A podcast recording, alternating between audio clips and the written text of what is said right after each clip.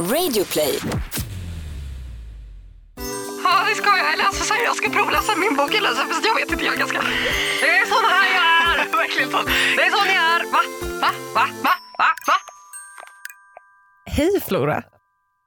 Hej Frida. Ja, vad gör man sen då? Varför blir det alltid sådär? Eh, hej och hjärtligt välkommen du som lyssnar till vårt 71 avsnitt. Är det så många? Mm. Vi har inte poddat på ett och ett halvt år. Det, känns, alltså, det känns som att det är, på ett sätt känns som att det är mycket, mycket längre än ett och ett halvt år. Och på vissa sätt känns det som att det var igår.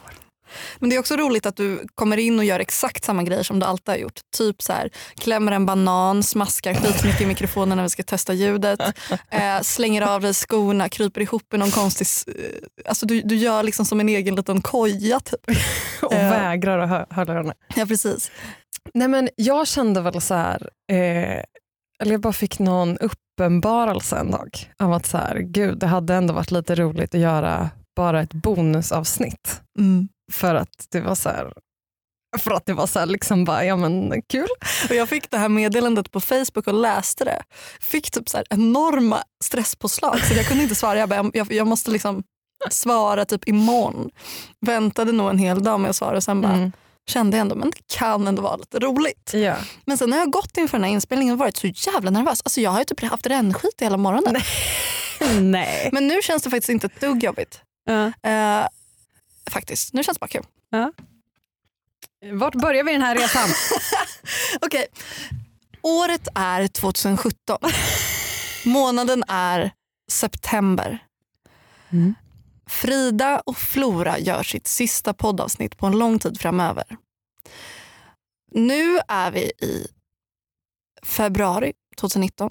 Eh, ett och ett halvt år har gått och eh, det är samma personer som sitter i stolarna men ändå inte riktigt. Vad har hänt på det här ett och ett halvt året? Och när jag ställer den här frågan så där ut i rymden så, så tänker jag så att folk, eh, många har ju följt mig och Ja. kunnat följa mig under tiden. Ja. Du har ju däremot varit som en, en person som du har typ grävt ner dig i sanden och inte synts på ett tag. Nu har du grävt dig upp där. Ja, det är så många som har sagt det till mig. Jag har inte upplevt det så. Det är ju att jag inte haft blogg. Ja, och typ blivit lite mer kanske sparsmakad på Instagram och Ja. slutat podda. Så att du liksom försvann lite grann. Ja. Och jag har ju haft kompisar som bara, men alltså vad gör Frida? För, och egentligen så är det ju jättemärkligt att man ens ställer den frågan för det är ju jättemånga människor som inte syns på nätet. Liksom. Men jag tror att man har varit van bara att kunna Ja. följa typ dina upptåg. Jag tror jag har värnat om min integritet. Ja, grattis. Det har ju somliga på andra sidan studion inte gjort. Nej. Eh, Så vad har du gjort då? Eh, vad har jag gjort? Vad är de fem bästa sakerna som har hänt eh, den här senaste tiden? Mm. Eller ja, sen sist. Okej, let me tell you. Eh, jag var ju, nej men det var eh, ja men äsch, man var ju också eh, kanske med i en intervju på Vogue.com. Alltså, eh, Snyggt. äsch, ja, ja i alla fall. Eh, Bara var, en intervju på Vogue.com. ja, med lite olika bilder. Bara att man hade så en timmes telefonsamtal med en editor på Vogue där man skulle berätta om vad, eh, Yes, my name is Frida. Yes, this is how I think about photography. Yes. Är det det största man kan göra inom branschen? Nej, men jag tror så här, men jag menar, Vogue är väl ett så otroligt ikoniskt varumärke. Eller det är Vogue, alltså Ja. alla vet vad Vogue är. Du vet, jag kan ringa min farmor och bara jag ska vara med i Vogue. Bara, oh. Alltså du vet, så alla har koll. Ja. Det, är, ja, men det är någon typ av institution. Liksom. Jag hittade en gammal frågestund på min blogg från 2013 där det var en fråga så här, vilka magasin läser du? Och då hade jag skrivit Vogue. Jag har aldrig öppnat Vogue i hela mitt liv. Att jag ville bara, mm, Du ville ändå vara en person som kunde ledigt ta upp Vogue. mm. Eh, ja, men, ja, men ungefär så är det. Mm. Det var ju absolut en topp. Ja. Sen en annan topp som kanske är typ pinsamt att det är en topp. Men jag är ju, var ju otroligt nöjd med min placering på Nöjesguidens singellista förra hösten. Eller för den här hösten. Alltså plats nummer 13 av Stockholms hetaste singlar. Mm. Det är det, det, är det största som har hänt mig. Eh, och vad mer? Vänta, 13 av hur många? 100. Jag undrar om de gör den här liksom ratingen. Ja. Vad då gör den här ratingen? Alltså, de på Nöjesguiden sätter sig själva först på listan och sen under dem själva lägger de de de helst vill ligga med och sen så går det liksom ett nedåtgående. Hur smart som helst. Ja. Ehm, att, att jag släppte en ny Nuda-bok. Mm. Men det är ju också en stor grej för du hade väl inte släppt en bok förut? Nej, för förut var Nuda, Nuda är en publikation som jag eh, är chefredaktör för. Och det som, borde ni veta. Bitch, please. Eh, och förut var det mer som ett magasin men nu har den fått ett hardcover, blivit en bok. Så Ja. jag ger också ut böcker nu Flora. Ja, ja. Va? Eh, det var faktiskt fint för jag hade kompisar på middag i lördags och då är det en vän till mig som har, mm, ja, som har bra koll på dig. Liksom. Mhm. Eh, och han bara, åh här är den ny, nya Nuda, gud vad kul. Så satt han verkligen och bläddrade i den jättelänge och de är så skitduktiga arkitekter. Och det var verkligen så här, vad alla satt där och bara, wow gud vad fin den är. Men det som, det som var så gulligt var att du hade, du hade signerat en så här, typ, till Flora, vad roligt att jag får signera en bok till någon som ger ut riktiga böcker. Ja. P-smiley. Eh, och då så började alla skratta för de bara, det här är den fulaste handstilen någonsin. Den är så barnslig, vilket går i, liksom, i clash med hur snygg den här boken är. Det var bara en Ja. underbar känsla. Men alltså min handstil är... Jag skriver ju aldrig för hand så min handstil har ju stannat i tiden. Eh, nej men du är kanske nio år gammal. Jag vet, jag är nio år gammal. Men det var roligt för att eh, vi har eh, en intern på Nuda nu som heter Thea. Och Thea har en otrolig handstil. Och igår så skulle jag skicka ett bud med den här boken till, eh, jag blir så jävla stressad av att uttala saker, Vetmant. Okej. Eh, Kult fashion brand. Vogue, Vetmant. Äsch, äsch. Eh, I alla fall, och då, var jag så, här, så då skrev jag ett brev till honom, eller så här, en liten note för att skicka med boken. Och bara så här, hej, hej, här är boken, bla bla bla. bla. Och så tittade jag på den här lappen och jag bara, alltså jag kan inte skicka den här lappen.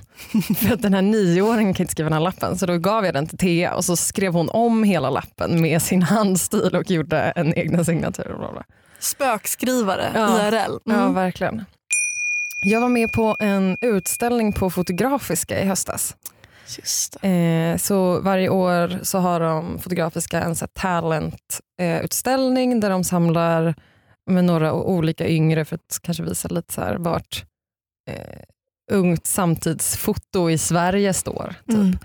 Och så är det några som kan söka och sen så är det några som får wildcards, liksom, att man blir tillfrågad om man vill vara med. Jag vill bara säga att jag inte sökte utan tillfrågad om vara med. Eh, så det var jättekul. Snart kommer jag gå ut från det här rummet. Luften här är så tjock. Det var nummer fyra. Och bäst som hänt sen sist, nummer fem, skulle jag bara säga är inte så mycket kanske en konkret sån eh, runk i att jag har gjort det här, utan mer bara så här den inre resan jag har gjort som person. Oj, spännande. Mm. Det här vill ju vi, jag och våra lyssnare veta mer om. Låt oss se om jag kan konkretisera det lite mer. Men Ja. bara typ så personlig utveckling. Jag har, så här, jag är en orm som har ömsat skinn. Åh, fint. Och den, ja, det är min eh, femte. Härligt. Vi- Vad är de fem bästa sakerna som hänt dig sen vi... jo, nej men så här då. Alltså om dina fem saker är typ så här, jag gick i skogen och hittade en jättebra svamp när jag träffade min kille, om det är så här gulliga grejer och så har jag bara tagit så här karriärsgrejer. Eh, nej, men den första grejen är att jag ungefär samtidigt som vi slutade podda började i KBT. Och jag orkar inte gå in på hela den, eh, liksom varför jag gjorde det och så. Det, det är min ensak. Men jag eh, gjorde det i ett halvår och kom ut på andra sidan och blev så jävla mycket starkare. Eh, och jag kan liksom inte jag kan inte förstå att jag var där jag var innan. Liksom, Mm. För att jag gjorde Ömsade du skinn? Ja, ja det gjorde jag verkligen. Eller kanske växte i mitt skinn. Det var jättestort. Jätte, jättestort. Sen så träffade jag ju då Johan. Nå. Eh, Ja. Stopp i lagens namn kanske någon säger. Vad då? Din kille heter inte Johan. Du hade en annan kille 2017. Ja, det hade jag. Men saker tar slut för att de ska ta slut. Ehm, jag träffade Johan i somras. Nu har vi varit ihop ett halvår. Eh, han är ju hur, hur fin som helst. Eh, det, var en, en, det var tvåan. Nej inte tvåan, jag listar inte. Det är, det är ingen rangordning nu. Johan är det bästa. Skitsamma. Ehm, jag, jag började hålla i skrivarkurser. Ja, det där ser så jävla mysigt ut på din blogg. Mm. Eh, det, är, det är så fint för skrivandet kan ofta vara ganska ensamt. Jag sitter på mitt kontor, jag sitter hemma, jag sitter på något bibliotek, jag sitter på mitt landställe och skriver. Jättetrevligt men också plågsamt. Liksom. Mm. Och det har varit så skönt att få gå ifrån det här individuella till det kollektiva. En annan grej är att eh, min kompis, eller mina kompisar fick ett barn. Vilka Det- kompisar? Alessandra och Love. Mhm. De fick en liten Elton. Och det är också så häftigt att så här, det, det är den första bebisen i mitt kompisgäng. Det är så jävla sjukt med alla dessa bebisar. Och sen den sista grejen då. Mm. Att jag klämde ur mig en till roman. Eh, att min andra bok Hålla andan kommer i vår. Det är I så maj, jävla sjukt. 13 maj. Ehm, det är så spännande. Det är liksom en sak att vara författare och gett ut en bok. Brukar man inte säga att alla har en bok i sig? jo. Ish. Men att, liksom, att ha skrivit sin andra bok, jag vet inte, det sätter någon form av ribb, alltså ribba mer. Eller att så här, du är Jo, men inte så ett one jag hit också. wonder. Nej, men det, det sa de ju på förlaget också, att, det är, att de är alltid lite oroliga. Så här, hur ska det Mm. bli när en debutant ska skriva sin andra Mm. berättelse? Men eh, för mig har det varit en väldigt rolig process för att den har varit väldigt annorlunda mot hur det var att skriva Stanna. För Stanna kunde jag ändå gå och rota i personliga, liksom, eh, ja, men ha en väldigt tydlig utgångspunkt ur egna upplevelser och sen Mm. fiktionalisera det. Men den här gången har jag liksom helt byggt upp en, en fysisk, nej vad säger jag, en fiktiv värld. Mm. Ehm, och jobbat kanske mer hantverksmässigt och det har varit um, jättekul. Men jag är piss nervös Frida. Piss. Men är allt klart nu? Har du satt din sista potatis? Potatis. Har du satt din sista ord, din sista punkt? Eh, jag, jag skickade faktiskt något korr idag. Jag måste berätta, jag var, innan jag eh, åkte hit så var jag på eh, en, ett produktionsbolag som producerar ljudböcker. Och Då gör de det på uppdrag av mitt bokförlag. Liksom. Och Då hade de bokat in ett möte för att jag skulle få provläsa Hålla andan. Och Det är också därför jag hade rännskita i morse. För att Alltså, jag vill inte höra mer om din mage. rännskita. Men när jag hade torkat mig och åkt till eh, det här produktionsbolaget så kom jag in där och sen så har de li- liksom tagit fel på tiden på något vis. Att jag måste sätta mig i en soffa och vänta. Mm. I en soffa bredvid ligger en man. Han har sparkat av sig skorna. Han ligger liksom med händerna under huvudet och chillar. Han känner sig trygg. Otroligt trygg. Han är mm, 56 kanske. Jag Mm. vet det här för jag har kollat upp det. Mm. Och han säger med en väldigt mörk, basig, härlig eh, Är det så ljudboksröst. Dramaten skådespelarröst? Ska du läsa in en bok eller? Ja det ska jag. Jag läser så här, jag ska provläsa min bok. Jag, läser, fast jag vet inte, jag är ganska nervös. Jag har aldrig gjort det förut. Men det ska... Ja. Du då? Nej, jag provläser inte. Ehm, jag bara, nej, nej just, nej just det. För då inser jag liksom att det här är liksom en, en dramaskådis. Ja. Och eh, jag bara, ja, har du några tips då på hur jag ska läsa in den här boken? Han bara, ja men sitt framåtlutad och ehm, läs med känsla. Annars blir det jävligt boring.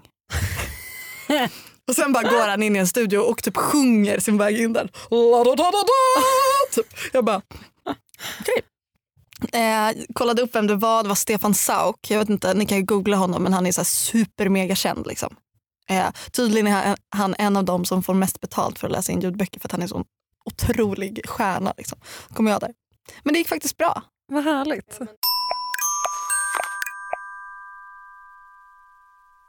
Jag tänker att det vi har gjort sen vi slutade podda är ju att vi har väldigt naturligt så som livet knatar på liksom, gått igenom olika saker. Och för varje sak man går igenom så eh, börjar man ju omvärdera vad som är viktigt. Och det är väl också det som är härligt att det som man tyckte var viktigt för ett år sedan är kanske inte viktigt idag och så kommer det fortsätta. Så man får liksom, jag tycker att det är ganska gött att typ någonstans formulera det för mig själv och så här, hur kan jag göra nu för att, för att eh, må bra under de förutsättningarna jag har Mm. nu. Liksom. Hur, hur ser det ut för dig nu? Ehm, ja, men en jättestor del av mitt välmående har att göra med att jag märker att jag mår bra så fort jag gör något som gynnar andra än mig själv. Liksom. Eh, och för det i förlängningen gör att jag mår bra. Och det, är liksom så här, det finns ju forskning på det. Eh, människor mår bra av att hjälpa andra. Liksom. Och hjälpa andra låter ju väldigt så stort och att sätta sig på en hög häst. Men för mig är de här skrivkurserna jag gör jätteviktiga för att jag känner att jag får, ger och får tillbaka så otroligt mycket. Mm. Och Sen så tror jag också att bli lite mer, alltså vara en, en snällis och inte, inte skämmas över det. Mm. Eh, och med det sagt så jag, kan nog, jag är nog inte alltid snäll för det är man inte som människa. Liksom. Ibland mår man kast och agerar därefter. Jag skulle säga att du ofta är väldigt snäll. Jag hoppas att min, min grund eh, vibe är att jag är snäll i alla fall. Mm. Men jag upplever en väldigt stark jargong, kanske främst liksom i, i Stockholmsområdet och innerstad Stockholm och liksom media Stockholm som är att man skämtar väldigt mycket på andras bekostnad. Ibland så kan jag uppleva en mobbig stämning. Jag kan lyssna på vissa poddar eller följa vissa människor på Instagram där jag direkt känner mig olustig. Jag känner att jag blir osäker. Och så har jag funderat på så här, vad är det där? Är det att jag är lättkränkt? En del av mig är det tror jag att jag är rädd att så här, någon ska prata om mig typ, i en podd. Eller att någon ska prata om mitt yrke som bloggare i en podd. Eh, och det är ju självcentrerat för det första och för det andra så vet jag att när folk pratar om influencers så kanske inte jag kanske hamnar högst upp på listan över den klassiska influencern heller. Men det jag har tänkt på i alla fall att just känslan av att, av att vi behöver vara lite schysstare och liksom lite mjukare mot varandra eh, och att det är coolt att vara snäll. Men också känslan av att men jag kan se ett så här skifte i typ sociala medier. Att nu ska man skoja bort allt som man gillar. Om man typ tar kort på en härlig situation så ska man skriva en jättewitty caption för att så här mjuka upp eller väga upp för att man har gjort någonting mysigt. Mm. Och det är ju härligt med jargong. Det är härligt att, så här, att inte ta sig själv på för stort allvar. Det tycker jag är nice. Men jag kan också känna att väldigt många härliga personligheter försvinner i det. Eh, att det, det finns som en, en känsla av att vi alla ska liksom, oh men gud vad töntig jag är som älskar yoga. Eh, gud vad töntig jag är som, som älskar att gå på dejt med min partner. Alltså förstår du vad jag menar? Mm. Mm. Och jag har väl känt lite så här, fuck det där, jag måste bara stå rakryggad i vad jag tycker om. För att jag uppskattar också när andra i sociala medier vågar stå för vad de tycker om. Precis som att jag står för det inför mina kompisar. Det är inte som Mm. att jag så här, säger LOL efter varje mening när jag säger till mina vänner vad jag har gjort i helgen. Men, men, Yoga, lol. Var på dejt med Johan, lol. sen så är man väl lite så också för att så här, ibland så man vill inte heller bli den här superpräktiga personen som bara så här, jag har ett så himla harmoniskt och fint liv. Det handlar liksom inte om det. Det handlar bara om att jag känner så här, fan vad ängsligt det är. Att vi hela tiden ska skämta bort vad vi tycker om och vad som är viktigt för oss. Och Det känns liksom ganska ängsligt och pubertalt. Och jag hoppas att, så här, att vi kan lite mer våga stå för vad vi tycker om. Lite mindre skämta på andras bekostnad. Eh, vara lite snällare. Mm. Det är viktigt för mig. Starkt. En sak som har varit viktigt för mig nu är att liksom backa lite från sociala medier. Mm. Jag tycker att det är jättekul att lägga upp bilder. Jag kan tycka att det är kul att lägga upp något och göra en sån där sur witty caption som, som du hatar. Jag, vet inte, jag tycker det är svårt, hur känner du inför det här? Så här, Om man delar med sig av saker för, till andra eh, så känns det som att ju mer man delar med sig desto mer känner andra att de har så koll på ens liv Mm. Och känner att de kan dra vissa slutsatser. Mm. Typ som då att folk kan kommentera på din blogg, typ så här, Åh, varför jagar du så mycket? Typ. Jag känner mig liksom inte riktigt bekväm just nu med att andra personer ska ha åsikter om ens liv när folk faktiskt har en ganska begränsad insyn i typ vem man är, vart man kommer ifrån och vad man vill. Så det är en sån sak jag verkligen har detoxat. På vilket sätt? Nej men vadå, jag, alltså den här podden och de här, alltså så här, de här dejthistorierna eller grejerna vi pratar om i den här podden. Jag har ju inte haft något forum att prata om de här sakerna på ett och ett halvt år. Nej, och för en som har gjort det väldigt mycket tidigare så är ju det en Ja, väldigt det är stor en skillnad. jättestor Mm. omställning. Mm. Eh, jag känner att det är väldigt mycket av det som händer nu, eller att jag typ inte fotar allt. Alltså majoriteten av allt som har hänt mig, eller om jag är iväg och gör något, så här, träffar någon cool person eller är på en cool plats. Eh, tidigare så hade jag liksom hela tiden dokumenterat det. Mm. Men nu är det så här, nej nu, nu träffar jag den här personen och så är jag där och det finns inte en enda bild från det. Mm. Jag säger inte att någonting är rätt eller fel och herregud jag kommer fortsätta också dokumentera saker för att jag tycker att det är roligt. Men jag gör det inte på samma sätt längre. Inte på det OCD-sättet som det Exakt. nästan blir när man har den vanan. Ja, jag känner igen mig det.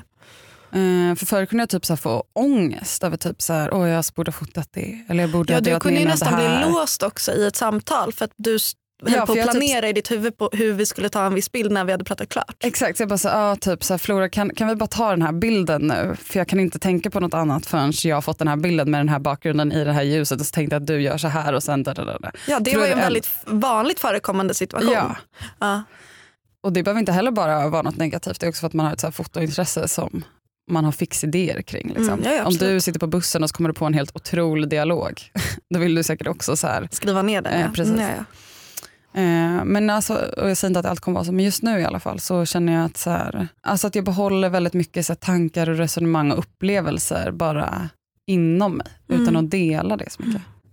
Ja, men det tror jag är en jätteviktig grej. Och jag tror att det krävs lite tid om man har varit som du och jag har delat med sig av väldigt mycket. Ja, men verkligen, det är också en sån grej att Mm. jag känner så att ja, men så här, relationer till exempel är någonting väldigt mycket jag kände att jag ville ha, hålla för mig själv och att det är mellan mig och, och den personen.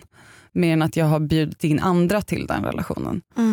Vilket för det mesta är kul men sen nu den senaste längre relationen jag hade, jag la ju inte upp en enda bild på honom. Nej. Och på, på många sätt var det skönt för jag kände att det är våran och jag pallar inte att folk har åsikter eller tänker saker eller så här, Ska lägga att de sig har i. insyn. Ja, exakt, jag känner att så här, det här är, vi har den här relationen. Jag vill att det ska vara mellan oss och så vet, liksom, sådär. Inte att den var hemlig. Liksom. Nej men precis för det där är en hårfin gräns också för att den personen kanske skulle känna sig bekräftad om du la upp en bild på den absolut, jag personen. tror, jag Ja. tror absolut att han hade kanske velat att jag hade gjort det också. Mm. Jag har jättemånga fina bilder på honom. Mm. Det var det så att man så här, verkligen ville lägga upp det bilden. Men jag orkade inte riktigt den grejen. Nej. Johan har inte lagt upp en bild på sin Instagram typ 2016. Och för mig var det en ganska stor grej första gången jag la upp en bild på honom för det kändes så här. Det är något form av announcement. ja, det Instagram så. official. ja. Det här är den personen jag ligger med, varsågoda. ja precis och jag kan bara, när ska du göra det på mig? Eh, Men samtidigt så Har inte han lagt upp någon bild på dig? när man hade lagt upp någon story typ. Ja. Men alltså på riktigt, jag kunde inte bry mig mindre. Nu kanske jag glider från Mm. ämnet lite. Låt oss glida. Nej, men jag har tänkt mycket på vilka människor som förekommer på vilka personers Instagramkonton. Mm. Jag vet att du och jag har pratat om det här tidigare också. Olika människor har ju Instagram till olika syften. Vissa har det lite som en portfolio, andra har det för att dokumentera sin vardag. Andra personer följer bara folk men lägger inte ut särskilt mycket. Med det här sagt så kan man ju inte säga att alla människor ska göra på samma sätt för att alla använder eh, appen på helt olika sätt. Jag har tänkt på det här länge men att jag märker att vissa personer bara lägger ut bilder på vissa kompisar. Mm. Det blir väldigt tydligt så här, ja men den här personen vill jag spegla mig i. Den här personen kommer höja min status. Den här andra personen kommer inte göra det. Typ. Och det där är någonting som jag aktivt har tänkt på länge. Att så här, visa upp de kompisar som vill vara med. Det är ju det också. Man måste ju tänka på vilka kompisar som vill vara med. Men så här, att försöka ha den spridningen så att, så att inte mina polare ska bli ängsliga kring är jag inte cool nog. Liksom. För jag är inte kompis med dem för att de är coola. Eh, sen så kan de imponera på mig på jättemånga olika sätt och, och alla mina polare är jättecoola för att de är fantastiska personer. Men det som jag har sett liksom att så här, vissa personer jag följer är så här, ah, okej, eh, jag vet att den här personen umgås jättemycket med den här andra personen men den personen syns aldrig. Mm. Jag skrev nämligen om det här på Instagram Mm. och då var det väldigt många som skrev att så här, jag upplever det här så ofta att jag är aldrig tillräckligt cool för att vara med i någons flöde men andra är det. Och sen så var det andra som sa så här, men gud jag lägger ju aldrig upp bilder på kompisar. Ska jag börja tänka på det här? Det blir ju en jättesocial stress. Det är fan nog att bara vara en bra kompis. Liksom, ska min vänskap manifesteras i de här bilderna? Typ? För det är inte så. Här känns det som att vi är två olika personer i det här spektrat. Ja, Det känns som att du är ju det är mamma och pappa och syskon och det känns som att du, du lägger upp allt. Ja, jag, och det, det kan man ju ifrågasätta också. Och du gör ju inte det för du Nej. är också fotograf Frida. Du har ju också din Instagram som en portfolio över vad ditt jobb. Ja absolut, kollar man mitt flöde så är det absolut så. Jag tror att det beror på olika saker. Dels så tror jag att det är så här, om jag träffar en kompis på stan och vi typ tar en fika eller hänger, då är inte jag fixad. Alltså, jag har ju ingen smink, jag ser ut som jag gör nu med typ så här, luggen bak, fettigt hår. Vi går till något, så här, något ställe och hänger. Och då är inte det så för mig ett, en photo opportunity. Nej. Eller så här, då kommer inte jag vilja ta, eller så här, ta bilder för vi är så bara så här, mysigt häng typ. I den situationen då jag kanske är mer piffad är ju kanske mer om jag går på ett event. Och när man går på ett event då har man sina typ eventkompisar där. Mm. Och då råkar det bli de som figurerar. Och då är alla så här, då finns det en stämning där av att alla är där, alla har klätt upp sig, alla vill ta bilder. Så har man som så här photoshoots med varandra typ, där man så här hjälper varandra att ta bilder. Eventet kanske är på något fint ställe, där man säger gud den här sjuka grejen. Sen så är det också verkligen det här med att vissa vill, vissa vill vara med och vissa vill inte vara med. Ja, och det, det här är väl ett sätt för mig att göra så här, a gentle reminder av att så här, fundera kring vilka personer som förekommer i dina flöden. Är du en person som ofta lägger ut bilder på väldigt många personer, fundera kring om, om alla de personerna som vill vara med på bild Mm. finns med. För att annars så tror jag, om man är en person som aldrig hamnar med på bild, då kommer man känna sig nedvärderad, man kommer känna sig mindre cool, man kommer känna som att man inte förtjänar en plats utåt sett i, i, i ditt liv. Och det kanske låter hårt men jag tror bara att man inte tänker på det. En kompis jag är ganska nära med som jag vet att jag har lagt upp bilder mycket på. Hon har aldrig lagt upp någonting på mig. Då har jag ändå så tänkt så här, okej typ så här, jag är typ inte tillräckligt snygg. Men det här var en större grej för mig på gymnasiet när jag hade blogg. Mm. Då vet jag, kommer jag att det var flera dispyter att det var vissa som inte var med och att det blev så här bråk. Typ. Alltså inte vara med på din blogg. Ja, exakt. Ja. Nej, men alltså, och det är klart att det här kanske låter som ett pubertalt resonemang och ofta så är det kanske lite yngre personer som lägger ut väldigt många bilder på varandra. Så det kanske är liksom en, en rikt, att det här är lite riktat till folk som är lite yngre än vi. För att många av våra polare kanske inte heller använder Instagram på det sättet. Mm. Jag kan ju känna så här, nej men jag skulle vilja fota nu men jag vill inte vara den jobbiga. Mm. Och kan jag ta en bild på dig? Och kan du ställa dig här, stå på händer, titta lite ditåt, upp med hakan. alltså du vet så att man kan göra den grejen. Och så finns det vissa kompisar som man säger, ah, men kan jag ta, ta en bild här? Så bara så här, nej jag vill, ja nej, ja vadå varför ska jag det? Typ, eh, Precis, Åh, måste du alltid fota? Exakt. Och den, så det där får man ju också känna av. Liksom. Eh, så det finns väl inte ett, ett benhårt svar på vad som är rätt och vad som är fel. Men mer typ så här att det kan vara Uppmaning bra. till reflektion. Ja, det var det. Jag är ju förstås väldigt nyfiken på den här ormen som har ömsat skinn. Ehm, jag är också väldigt nyfiken på vad som liksom händer i ditt kärleksliv. Jag vet liksom inte vilken ände jag ska börja. Det är så mycket jag vill veta. Ormen som ömsat skinn. Min roman. Jag tror att jag... eh, Det är nog väldigt många liksom olika delar som har gjort att det känns som att det är en annan person som sitter i den här stolen nu än det var sist när vi poddade. Men en, en grej är väl att jag, att jag har försökt jobba väldigt mycket på typ så här, att hitta en grundtrygghet i mig själv. LOL. Eh, för jag har gått från att liksom vara en så otroligt eh, nervig, osäker eh, person, Mm. vilket jag fortfarande i många fall. Liksom. Men om tänker från, från några år sedan typ när jag gick på gymnasiet, jag har säkert berättat om det förut, men som ett tydligt exempel av hur lite jag vill ta plats i andras liv. Så jag kommer ihåg att jag satt på en buss, hade köpt en chokladboll, skulle öppna plasten på den chokladbollen. Men blev så stressad av att jag gör ett ljud när jag öppnar den här plasten. Alltså det är inte som att jag är på bibliotek. Du vet, folk skriker i luren. Bara, ja, jag knullade med Albin igår. Alltså liksom raden bredvid. Men att det är någonting med liksom att så här, våga ta plats inför andra eller bara göra ett ljud och bara typ så här, här är jag. Typ. Mm. Den grejen har alltid varit väldigt jobbig. Eller jag mest bara ville vara osynlig, stryka längs väggarna och bara inte vara i vägen. Mm. Så illa var det kanske inte när vi poddade sist. Då hade jag ändå hunnit kaxa på mig lite. Men, men nu är jag väl ännu mer så. Alltså typ så här. Ännu mer Men att, du jag inte vill öppna. Nej men eller nej, du vet, så här, du vet jag kan öppna 50 chokladbollar på rad. Du kan börja kasta dem i folks ansikten. Men lite så. Mm. Typ så här, inte så nojig för, okej nu, ty- nu tyckte de att det var konstigt att jag sa så. Eller tycker de att det är konstigt att jag har på mig det här. Alltså jag försöker vara lite mer som en tant. Men det där är väl också ett väldigt tydligt tecken på att man är deprimerad när man är ängslig kring typ minsta lilla. Att, Mm. att det också är en sån varningssignal på att man inte mår bra när man, när man måste så här reflektera över allt man gör. Bara, Mm. hur ska den personen uppfatta det där? Och nej, varför sa jag så? Nej, Mm, det här kan allt inte man göra. gör är liksom. fel, Precis. liksom. Obs, alltså det är inte som att jag så här, åh gud jag mår så bra nu, jag är inte deprimerad. Alltså jag mår ju fortfarande piss. Liksom. Men alltså på ett annat sätt. Men vadå, mår du i grunden piss? Ja men det kommer jag alltid göra. Och det har jag alltid gjort. Du tänker att det är ditt, det är ditt det är neutrala? default-läge, Ja, att mm. min hjärna hatar, min hjärna lärde sig aldrig producera endorfiner känns. Mm.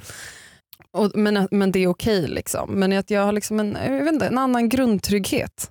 Mm. Jag vet inte, vi kanske kommer vidare sen i samtalet när man kanske liksom kan mer exempel på det. Men jag känner mig inte så, så här tror jag att det är, jag är typ inte så rädd för att inte vara omtyckt. Mm. Jag har mer embraceat, jag har embraceat eh, många av mina dåliga sidor.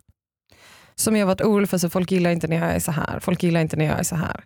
Mm. Men nu är jag bara så där. Och så de som är kvar sen får vara oskön person. Det är sån här jag är! Verkligen sån Det är sån jag är! morfar vid släkten, släktmiddagen. Ja, verkligen. Kan jag inte göra något åt det? Ja men Mm. lite så.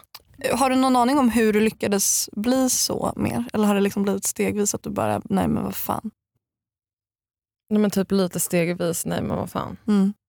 För någonstans måste det väl komma till en punkt då man inser att man har ett beteende där man är ängslig hela tiden Mm. och sen så får man aktivt arbeta mot den där viljan att släta över eller vara andra Mm. till lags. Eller Mm. liksom. Precis. Men du har inte gått i terapi eller liksom den grejen? Nej, jag försökte någon sväng till där eh, inom psykiatrin. Alltså. Men eh, jag, jag ger upp på det nu.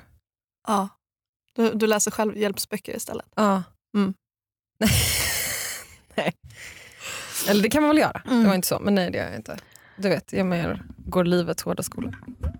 Eh, jag tror också att det är så här, det påverkade mig såklart också jättemycket i tidigare då i, i förra poddsvängen i att jag var i en relation. Jag kände att jag hela tiden behövde typ passa mig lite med typ så här, hur, vad jag säger, när jag säger det, det här är fel, så här ska man inte alltså Jag kände att jag hade, att det fanns många sådana boundaries typ. På I din sätt. vardag? Ja, i Ja. min vardag. Att jag liksom lite tippade på tå. Okej. Och jag tror att det är kanske en av de stora sakerna som har liksom förändrats. Att så här, när, den relationen inte, när den relationen tog slut, från att känna att man har tippat, tapp- tippat på tå för någon, till att bara, jag tänker fan inte tippa på några tå för Mm. någon. Mm. Eh, till att liksom, eh, bo själv och liksom skapa sin egen vardag, skapa sin egen grundtrygghet, sina egna rutiner Mm. jag tycker om att äta det här. Det är en så stor skillnad att gå från vi till jag. Mm. Typ så här, vi brukar köpa hem det här, vi brukar göra det här, bla bla bla. bla, bla. Till att så här, vad vill jag äta? När vill jag gå upp morgonen? När vill jag gå och lägga mig? Hur vill jag att min pasta ska vara liksom, lagad? Hur vill jag? Alltså, du vet, det. Och det har nog påverkat väldigt mycket att jag känt att jag har makten över mitt eget liv Mm. eh, på ett annat sätt. Att liksom inte eh, förhålla sig till eh, annan part på, på det sättet. Det var väl själva det grunden låg för liksom, någon form av utveckling och sen har det hänt massa saker på vägen. Men att, att du trippade på tå, var det någonting som du var medveten om då eller något du har sett i efterhand? Både och. Mm. Eh, jag tror att jag var väldigt medveten om det när det var liksom tydliga, tydliga stunder men också väldigt mycket som har blivit tydligt såklart i efterhand. Typ lite när det tog slut så kände jag så här. Så kunde jag liksom dra ett djupt andetag och fylla mina lungor med luft. Typ. Mm. Så kändes det. Jag kan faktiskt känna igen mig i det där Mm. på något sätt. Inte exakt så men ändå alltså den känslan i efterhand att man fattar att så, nej, men det här var rätt beslut. Mm.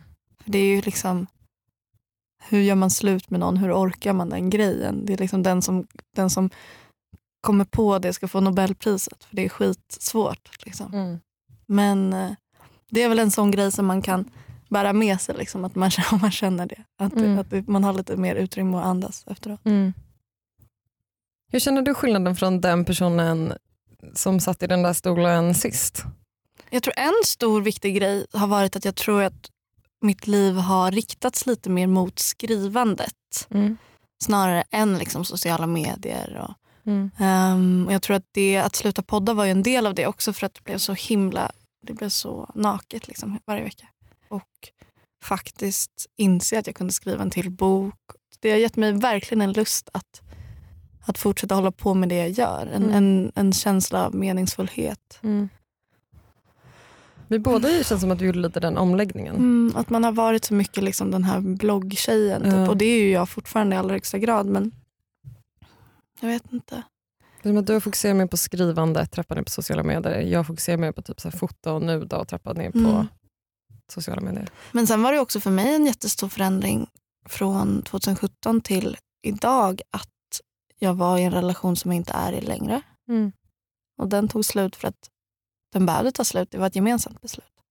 Jag pratade med en kompis häromdagen om att göra slut. Och vi pratade om så här, när man känner att man har gjort allt. Liksom, att man har verkligen kämpat, att man verkligen har testat. Att, ja, men jag, jag, jag och mitt ex gick liksom i parterapi. Vi hade inte varit ihop så länge ens, men vi gick i parterapi och satt där i något litet rum med någon tant i träskor och Mm. röda glasögon.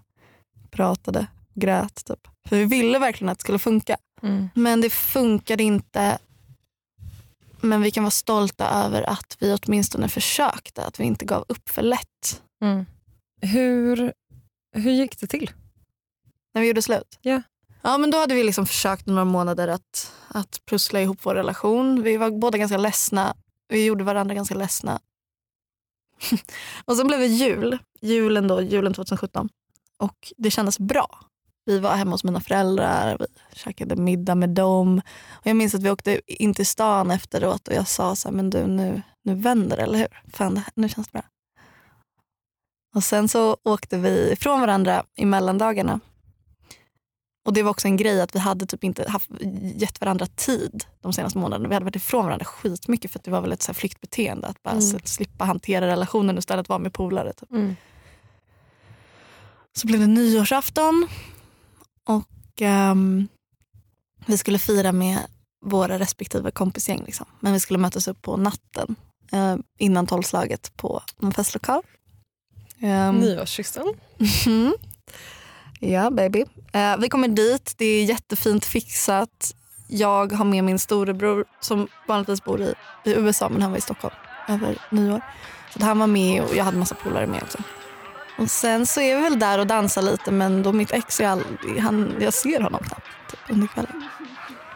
Och sen så blir klockan kvart i tolv. Och sen blir klockan tio i tolv. Fem i tolv. Vi går ut och ställer oss utanför. Ehm, det är dimmigt. Man ser knappt, man fattar, vi kommer knappt se några fyrverkerier. Vi står med riddarfjärden framför oss. Och jag vänder mig omkring och bara, fan är min pojkvän någonstans? Var är han? Och jag inser att så här, fan, okej det här kanske är löjligt nu att jag blir ledsen för det här. Men han är inte hos mig på tolvslaget. Och vi är ändå på samma fest. Liksom, vem är han med då? Typ? Ja. Eller så här, vad Det gör är han? inte löjligt. Men, men jag har liksom min storebror Froste intill mig. Så på tolvslaget så, så pussar jag på honom och så pussar på alla mina kompisar. Du vet, ler men gråter så mycket Mm. inombords. Och så vänder jag mig om så ser jag väl min snubbe då. Och sen så var den kvällen bara jättemärklig. Typ jag hängde bara med mina personer liksom, och han hängde med sina. Men konfrontera honom efter det. Jo, Var fan var du på tolvslaget? jo men jag var väl det fast jag tror inte att jag var så sur. Typ. Jag minns inte riktigt. Men Mm. Sen så typ vid tre tiden då var jag pissledsen för då, då var han borta igen. Jag bara, Mm. okej, är vi tillsammans ens? Mm. Det är någonting med de här väldigt laddade datumen ju, och Mm. laddade så här, högtiderna. Man, är ju, man har ju känslorna utanpå. Mm. Speciellt när det liksom ska vara laddat som en brytpunkt. Mm. Mm. Det blir något religiöst över det nästan. Nej, men så drog jag hem, gick längs med Söder Mälarstrand till Slussen och bara grät och vinglade och grät och stod på Slussens eh, perrong. Och eh, då ringde han mig, bara, var är du? Jag bara, jag ska hem. Han bara, men eh, va? Vadå hem? "Ja, men då kommer jag då. Och Jag, för han hör att jag gråter. Liksom. Jag bara, nej nej nej, jag, jag vill åka hem till min storbror. Och så, så blev det. Så åkte jag hem och så sov jag skavis med Froste. Kom hem och typ grät och Froste typ låg och höll om mina ben liksom, i sängen. Ja, och på morgonen efter så så eh, stämde vi träff sen när Frost hade dragit. Och då kom då min dåvarande kille hem till mig och kröp ner bredvid mig i sängen och så grät vi ögonen av oss. Eh, och bara nej, men vi ska ju inte Mm. vara ihop. Liksom. Det funkar ju inte. Mm. Också den grejen att, att se honom, höra honom gå ut ur samma dörr som jag bara något, typ ett och ett halvt år tidigare hade sett en annan gå ut ur. Mm. Och att det var bara som att historien upprepade sig på något vis. Att så här, Mm. de här personerna lämnar mig, eller är det jag som lämnar dem? Mm. Men nu, hur som helst så försvinner de. De går Mm. ut härifrån och kommer aldrig mer tillbaka. Liksom. Mm. Men Frida, vet du vad jag har tänkt på när jag tänker på det här uppbrottet? Nej. Att jag typ blir stolt över mig själv. För jag, var, jag, jag tror typ jag hade en handlingsplan nästan. Alltså, så jag var så jävla mycket den här bara kavla upp ärmarna. När så här, okej nu är det slut, vad ska jag göra då? Exakt, för jag hade redan ett och ett halvt år tidigare gått igenom hela den här Mm. breakupet efter ett femårigt förhållande. Mm. Och bara jag orkar inte typ bli den här ledsna lilla pölen. Mm. Jag var förstås väldigt väldigt ledsen men jag var också så här. Jag vet att jag klarar det här. Mm. Hur många innan har inte klarat mig? Mm. Klarat det här. Och att jag, det kändes typ som att jag hade ett facit. Jag bara okej det kommer vara pissigt i tre månader. Det kommer suga men de här månaderna kommer gå och jag kommer tänka tillbaka på dem och bara ja det sög. Mm. Men look at me now. Typ. Mm. Så att jag bara gick ut. Jag hade typ ett kompisgäng som, som alltid festade varje helg så jag bara var med dem jättemycket och typ började titta på lägenheter. Så jag tänkte att nu ska jag flytta från den här jävla lägenheten där alla mina ex haunts me. Um, och så gick liksom ganska bra. Jag hade också väldigt mycket den approachen. Så här. Men så försöker jag också hantera liksom, kriser. Sen klarar man det inte alltid men man kan klara det till en viss del. Att vara typ så här, okej, det här har hänt. Alltså en action plan. Typ. Mm. Så här, okej det här har hänt, vad behöver hända nu? Och att man bara är så väldigt metodisk. Mm. Typ. Du hade, jag minns att du hade också så här, du skrapade trist typ varje dag och sånt. Men det, kanske var, det var ju innan. Det var, en annan första, gång. Det var första, det var första svängen ja. Ja. Eh, Vet du vad du gjorde den här gången? eh, dejtade? det knullas ju en del. Vill du berätta mer om det? Eh, absolut. Men jag hade ju en helt eh, sjuk period. Får man väl ändå säga. I ganska Mm. många månader. Eh, men det var också väldigt roligt för jag, liksom, eh, jag har varit i förhållanden i, hela livet. Mm. Så nu eh, så det senaste året har väl varit väldigt mycket så min första ordentliga singelperiod. Mm. Så jag dejtade skitmycket. Vad, vad är skitmycket? Liksom? Framförallt sommaren, lite in på hösten. Mm. Och då var det så här att jag hade ju alltså konstant kanske fem, sex killar samtidigt.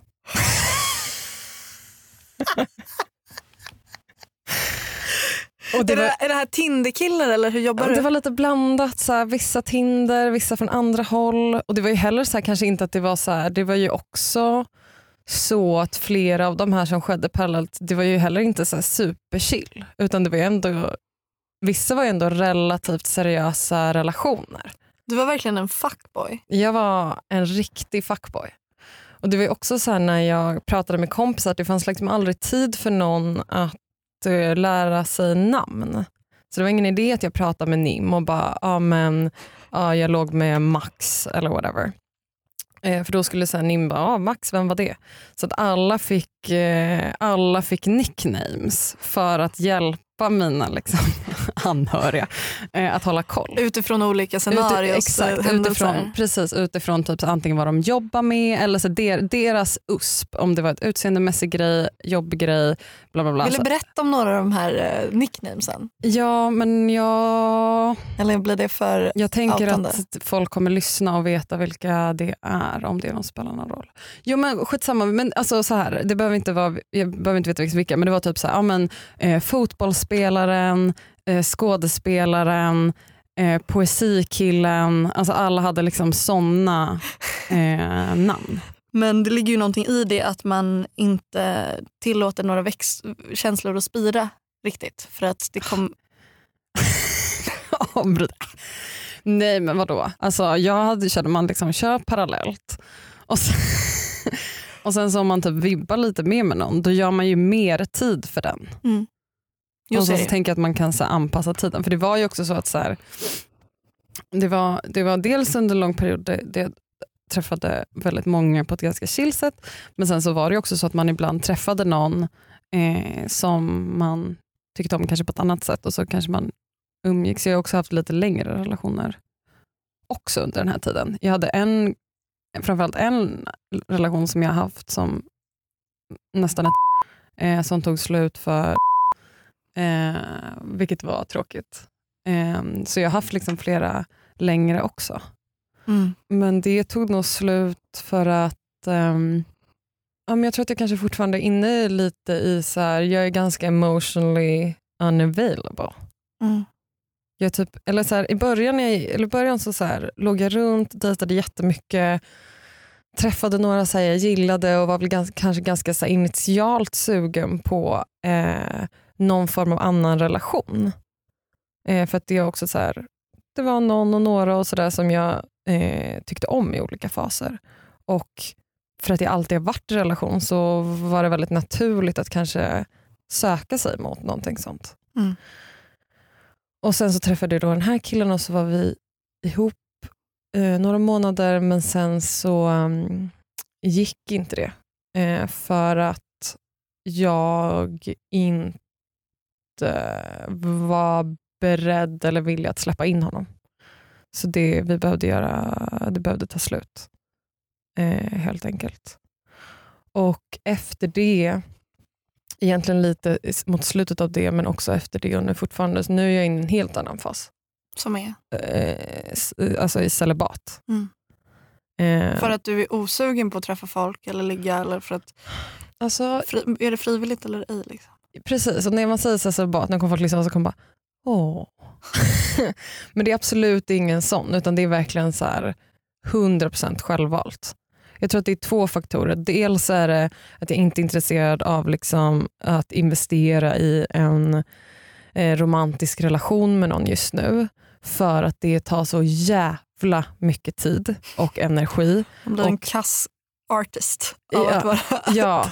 någon. Och jag känner att jag har så mycket annat jag uppskattar att lägga min tid och energi på.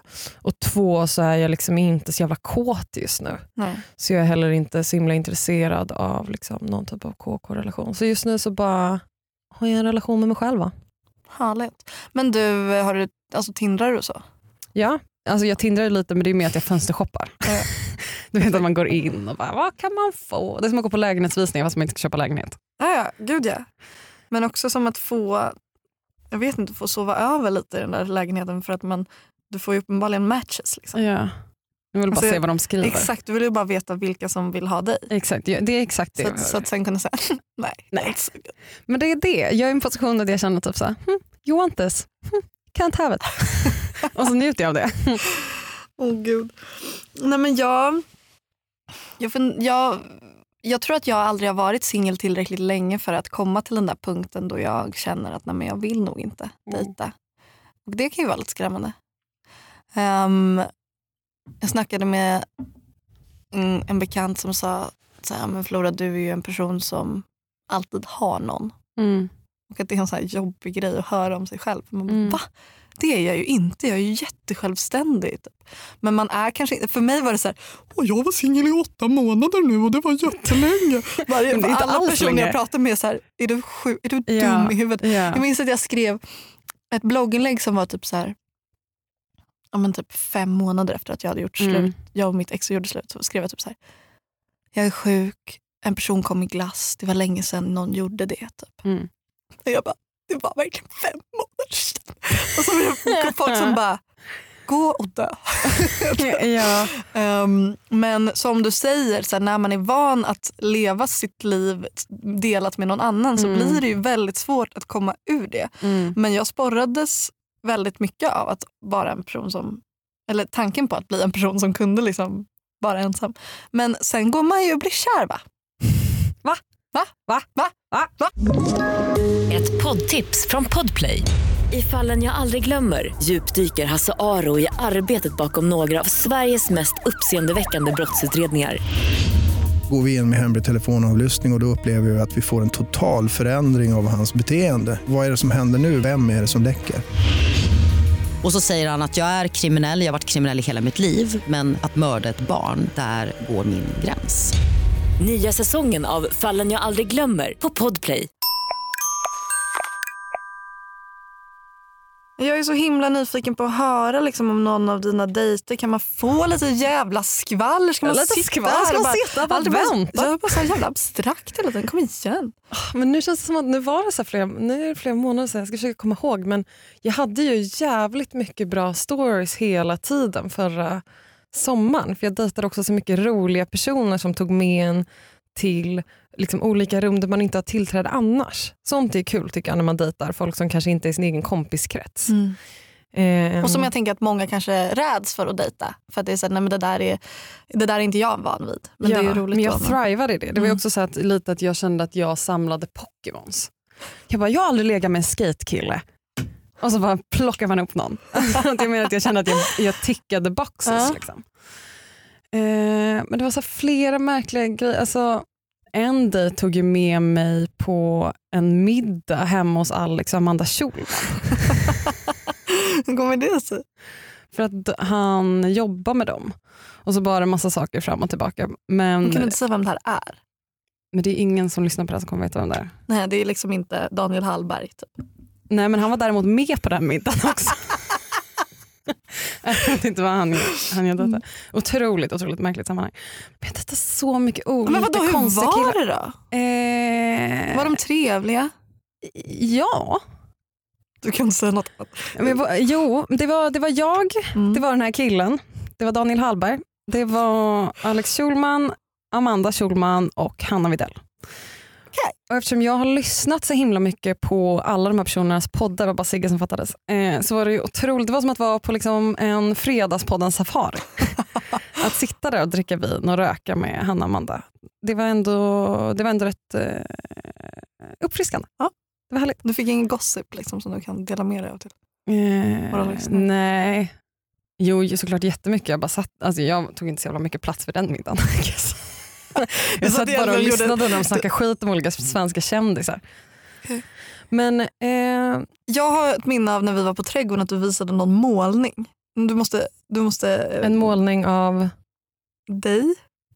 Ja, ja en boobs! ja exakt. Paint me like one of your French ladies. Eller vad säger man? Paint me like one of your French girls. Just det. Ja. Ja, det Mm, var ju... Jag berättar allt om det. Var, var, varför? Jo, men jag hade ju flera romanser. Det är ett i somras ord. helt enkelt. Eh, visst är det ett bra ord? Det var Mm. verkligen vad alla de här grejerna var. Och då var det ju en, e- e- ett fas där, e- ett kapitel då med, med en person som målade. Det var alltså målaren. Eh, det var inte hans nickname. Ja, Okej. Vad var hans nickname? Det- kanske du inte kan säga. Jag kommer inte säga hans nickname. Men i alla fall, vi hade ändå ja, men vi hade ett väldigt, en väldigt knullig relation. Mm.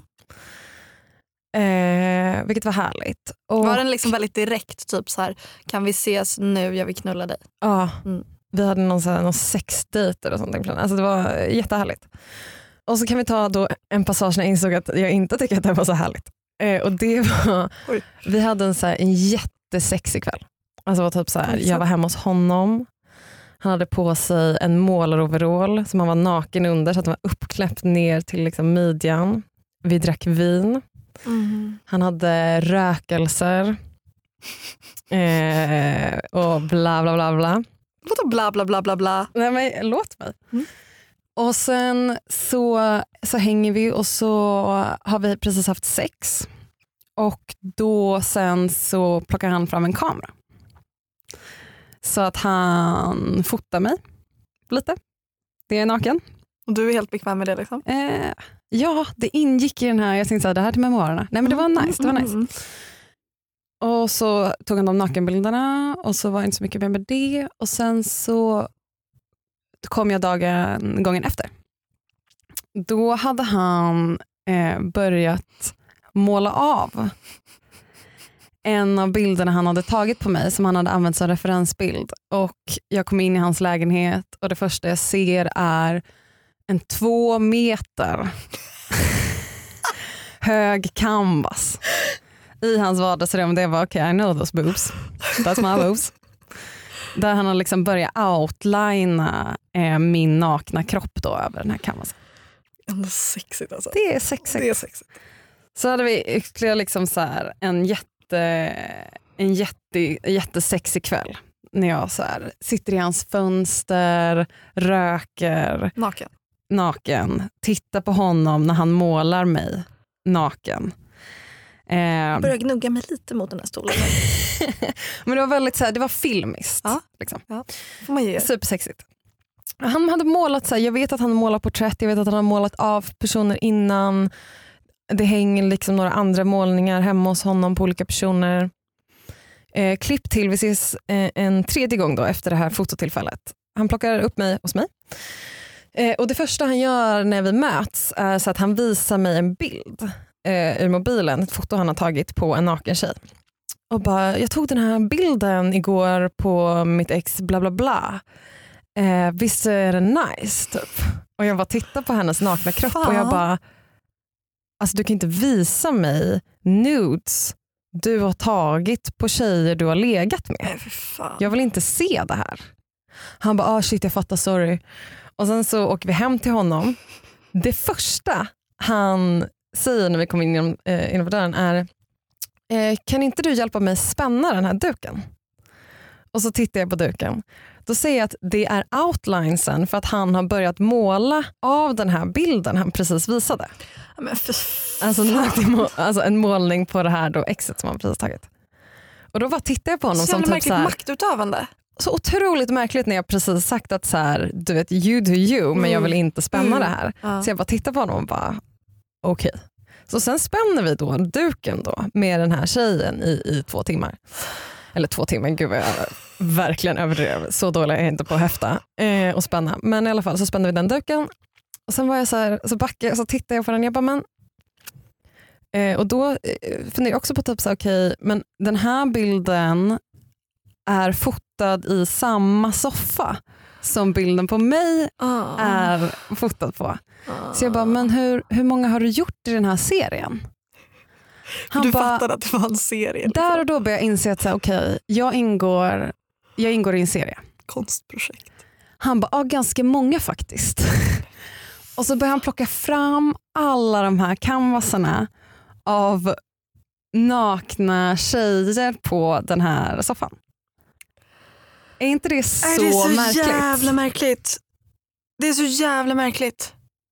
Men liksom, och då gick du eller stannade du eller köpte du? Alltså var du, köpte du en tavla? jag tar allihopa! Ställ ut dem på nude. Eh, nej men eh, där, jag, jag bara jaha. Typ. Och där kände jag så här, fan vi ska inte ses mer. Sen tog det ytterligare några gånger innan vi slutade ses eftersom det var väldigt eh, nice att ses. If you know what I mean. Men det var otroligt märkligt. Jag försökte tänka efteråt, så här, vad var grejen? Ja, vi, vi, var inte exklusiva, det är fine. Han kan måla andra, det är fine. Det var inte det här med att, heller att han hade målat många nakna tjejer. Det var så att, att alla tjejer var målade på samma soffa hemma hos honom och nakna. Så alltså, väldigt tydligt liksom en, att du var en i raden av de här tjejerna? Väldigt tydligt att det är någon form av trofégrej. Ah. Och inte så här, Ungefär okay, som du med dina Pokémons fast eh, lite exakt, steget längre. Exakt. Det var en rolig episod. Ah, tack för att du delade den. Varsågod. Ding, ding, ding. Hålla andan. What is it about? Det är en bok som handlar om en syskonskara om tre. Mm. Um, den äldsta är 22. Hon heter Darja. Den yngsta är 16. Han heter Sam. Och den mittersta är 18. Hon heter Mina. Och De bor i en um, en stad som man inte vet namnet på. En liten stad. Och Darja, då, äldsta systern, hon är tävlingssimmare. Mm. Um, och hon är liksom ortens hopp och familjens hopp. Och uh, hon kommer gå hur långt som helst. Liksom. Um, och hennes lilla syster Mina som precis har tagit studenten ser väldigt, väldigt mycket upp till sin stora syster. Eh, söker hennes bekräftelse och är också väldigt mycket liksom den, den, kanske den misslyckade i förhållande till sin, sin stora syster. Och sen en dag så inser Mina att hennes stora syster Darja är, har tagit sina saker och dragit. Um, badrumsskåpet är tomt, um, sängen är bäddad, passet är borta. Um, och saker har hänt när Darja var tonåring som gör att Mina blir väldigt, väldigt, väldigt orolig för att hon vet, hon vet att hennes stora syster har liksom ett ganska så här, suicidalt för, förflutet. Typ. Så hon blir väldigt orolig. Um, föräldrarna är bortresta och hon är liksom väldigt utelämnad själv till att försöka förstå vad det är som har hänt. Och hon börjar liksom, man kan säga att hon liksom bokstavligt och bildligt talat sätter på sig sin systers baddräkt. hon cyklar till simhallen, hon börjar vistas där. Um, och under två veckors tid när hon är där så börjar hon förstå vad det är som har hänt hennes stora syster. Mm. Så det är en bok som liksom, den är väl lite så på ett sätt har den ett litet drag av att vara lite thrilleraktig. Jag kände det, jag rysade till lite när hon sa att och började förstå vad som hände. Jag bara, oh. Um, men uh, också, den, det är i ungvuxen-genren. Um, och de temana som jag liksom har skrivit om som har fått mig att gå igång på den här berättelsen har dels varit för att uh, Darja känner väldigt mycket prestationsångest, inre, inre stress men också yttre. Mm. Um, uh, väldigt, väldigt mycket yttre press. Så det har jag verkligen gått in och grävt i. Mm. Och sen också är jag väldigt intresserad av det här, vad som händer i en syskonskara när en person försvinner. Mm. Uh, min storebror åkte ju till USA. Liksom. Uh, vad hände med oss andra som blev kvar? Det var lite det jag lekt med i början. Och Sen så blev jag också så himla peppad att utgå från en simhall som liksom den mm. platsen. Det blir nästan som ett kammarspel där allting utspelar sig, eller i alla fall väldigt mycket utspelar sig inom de här väggarna, kaklade väggarna. Mm. Um, och att det blev så kul att liksom utnyttja den platsen till fullo för det finns så mycket yttre konflikter. Man kan, man kan sjunka, man kan, man kan knulla i bastun, man kan mm. halka i omklädningsrummet. Alltså det finns ju mm. så många bra platser. Liksom. Mm. Så det har jag suttit och skrivit på. Um, och det känns som att det är en ganska stort kliv från min förra bok för att den har liksom kommit till mig på ett helt annat sätt. Det har inte varit liksom i ett terapeutiskt syfte som jag har skrivit den här boken vilket det kanske var lite mer med Stanna.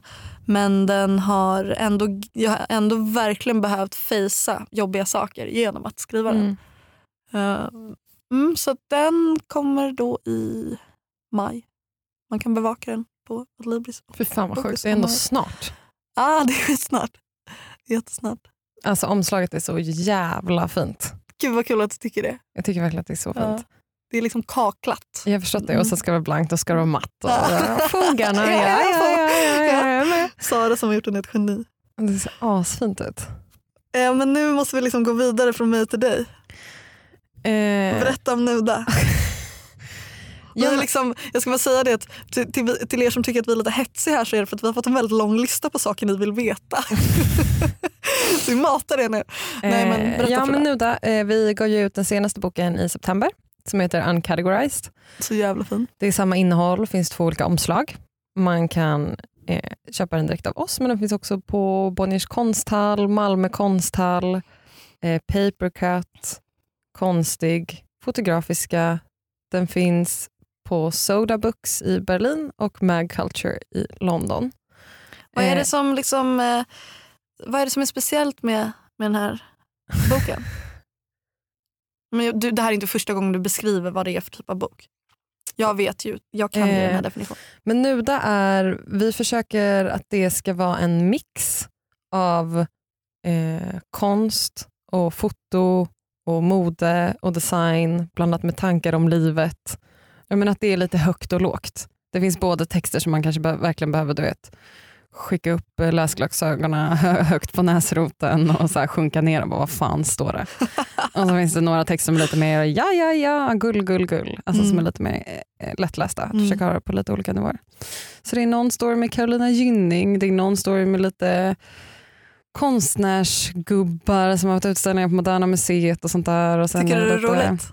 Vadå, göra nuda? Ja. Det är fan det enda jag vill göra. Ja. Köp den så jag kan fortsätta. Ja, verkligen. Så nu håller, vi, nu håller vi på med nästa bok eh, som kommer komma ut i september. Eh, och den här fasen jag är i nu är liksom den, den roligaste fasen. Mm. Det här är varför man gör en bok. Faserna som kommer efter är bara så här smärta, tårar, ångest. Och vad är det här för fas då? Det här är fasen så här eh, när man bara spånar och kommer på saker. Mm. Och jag smsar folk två, i nat- två på natten och bara äh, “vore det inte sjukt om man gjorde det här?” Typ vad? Eh, typ så, åh vore det inte sjukt om vi bara gjorde världens grejer om folkdräkter? Åh vore det inte sjukt om vi tog så här, ut några barn i skogen som fick leta bra pinnar och så gör vi en story om så här, vad är en bra pinne? Åh är det inte bra om vi typ, så- alltså vet jag bara så här, du Ah. vet, kräks ur mig så här, Fy fan konstiga saker. Alltså jag, jag börjar ju... Ah, det är så kul! Det är så jävla roligt. Så nu är det liksom precis i den fasen att man har börjat få en lista, börjat kontakta personer. Vissa har sagt ja, man jagar vissa personer. Så här vad man vill ha med. Vi har satt lite ett övergripande tema. Ska ni göra det här med bra pinnar? Inte för boken men jag vill verkligen göra den på sajten. Men sen när man var liten och så här, då, då såg man ju direkt om en pinne var bra. Ja, ja, 100 procent. Och så tog man med sig den så ville man ta in den. Vi, vi hade så här en pinnhög utanför bron. För det var så här, ja du får ta hem pinnen men du får inte ta in den. Typ. Så, så hade man liksom så här en hög av pinnar som man sa det här är en bra pinne. Och det kan vara så olika saker. Du vet. Det kan vara att den är bra för att användas till någonting. Så här, det här är ett bra gevär. Eller bara känns, känns bra i handen. Exakt, eller att det finns estetiska Mm. värden. Typ så att den här är len här. Eller det här är den här fina mossan. Typ. Den känns ofta att den skulle vara ganska hård, liksom, Ja, stadig. Eh, precis. Det är väl någonting man behöver mer av 2019. The appreciation of a good stick. 100 procent. Men kanske inte för boken då. Däremot, jag känner att det blir lättare och lättare att få med personer. Mm. Eftersom vi har gjort några nummer innan som man har lite namn att hänvisa till. Typ så här, men den här personen har varit med, den här personen har varit med, vi säljs här. Man, man bygger upp lite mer av en historia. Just det. Men just nu är jag med om den absolut mest svårjagade personen som jag inte förväntade mig skulle vara den mest svårjagade. Och det är någon av Sveriges aquascapingföreningar. Vad fan är det Om för någon något? håller på med aquascaping, alltså på riktigt, hör av dig till mig för att det här är så jävla kämp. Men stopp, vad är aquascaping för någonting? Det är dels typ en konstform, det är dels ett djur li- livsintresse men det är också en ett tävlingsmoment. Aquascaping handlar om att man gör otroliga akvarium. Ah, som landscaping, aqua, Ja, okej. Så du liksom skapar, du gör ett akvarium det är med så här växter eller inredning, grus, alltså du vet så här jada. Och sen har du eh, fiskar i. Och jag vill inget annat än att plåta massa såna här akvarium. Det är så här, typ Sagan om ringen-världar fast under vatten i, min, i miniatyr. Ja, och det, de är otroligt svåra att få tag i. Och så här, går man in på deras hemsidor, då finns det så här, jag är inne på en typ så här, Sveriges aquascapingförening eller någonting. Och då har de en så flik som är en så press. Och då i, under den pressfliken så är det typ så här, Härnösands akvarietidning.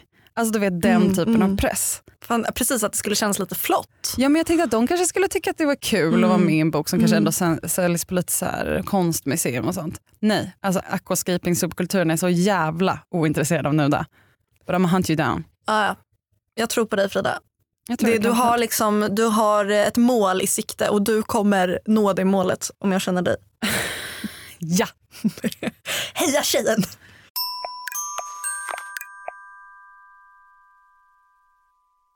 Jag kan berätta att jag eh, var på familjerådgivning igår. Ja, Jag tror att vi har varit inne på det i podden förut. Det här men du med, är ju ett proffs att ta hjälp. jag är verkligen det. Professionell hjälp i relationer. Familjerådgivningen var mellan dig och... Och min far. Mm. Ehm, nej men det är roligt för att mina polare har liksom börjat höra av sig till mig och bara hej var det nu man, hur är det nu man går tillväga när man ska söka hjälp och typ, har du några tips? Jag har blivit en så här, eh, psykologförmedlare. Ja, och jag är typ din manager. Mm. Eller okej, kanske inte manager, ett annat ord. Eh, eh, och jag har också hakat på den grejen. För typ sen när jag märker att kompisar har problem eller sådär. Jag bara, min kompis Flora, hon gick till en parterapeut. Eller min kompis Flora hon gick det här. Och så har jag liksom också rekommenderat det vidare via dig. Liksom. Ja, men det som är fantastiskt med eh, parrådgivning och familjerådgivning är att i många kommuner så är det subventionerat. Så att alltså för 90 minuter hos en privatpsykolog eh, så betalar man 390 spänn. Och man är ju två personer minst så Mm. det är ju ändå ganska prisvärt. Eh, och sen så får man gå dit vid fem tillfällen. Eh, så jag och min farsa gick dit igår. Jag grät eh, ögonen ur mig, av mig. Ehm, men det var jättefint. Och vi pratade om massa saker som, som har med våran, min uppväxt att göra. Och han eh, var helt med på att gå dit för att vi har en jättefin relation idag men det är ändå så här saker som, Som skaver lite. som skaver som jag känner att vi inte riktigt har bearbetat. Mm. Som har med eh, mammas och pappas skilsmässa och sådär att göra. kanske jag borde göra med min pappa. Jag, jag råder alla att göra det. Alltså det är så jävla skönt att sitta där och prata och få vara rak. Alltså jag sa så här, såg du inte mig? Varför fick inte jag vara med och bestämma? Alltså jag fick verkligen vara det här lilla barnet Mm. igen. Och det var väldigt länge sedan eh, jag inte behövde vara så rationell när jag, när jag pratade om känslor. Utan jag kunde bara, för psykologen pratade också så, bara, men ett barn kommer inte kunna välja mellan sina föräldrar. Ett barn är jättelojal och la la la la la. Eh, och det var så jävla skönt att få vara det barnet. Eh, och jag grät verkligen som ett litet barn också. Och pappa höll om mig som ett litet barn och det var Nej. väldigt fint. Hur kändes det efteråt när ni gick ut därifrån? Ehm, det kändes...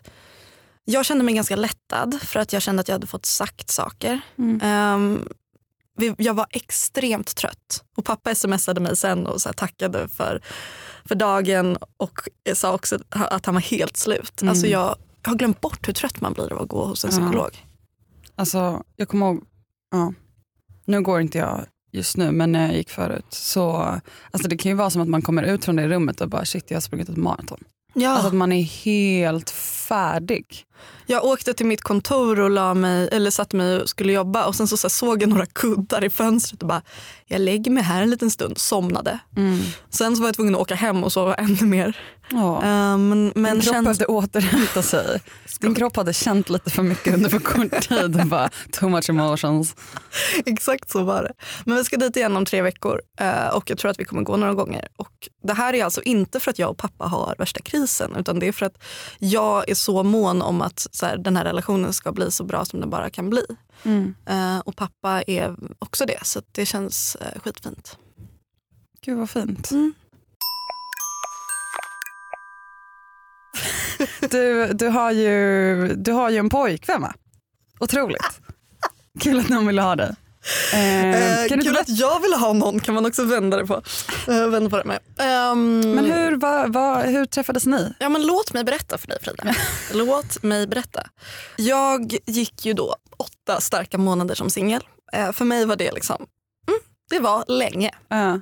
Jag hade liksom dejtat lite, en del och eh, så träffade jag den här personen då.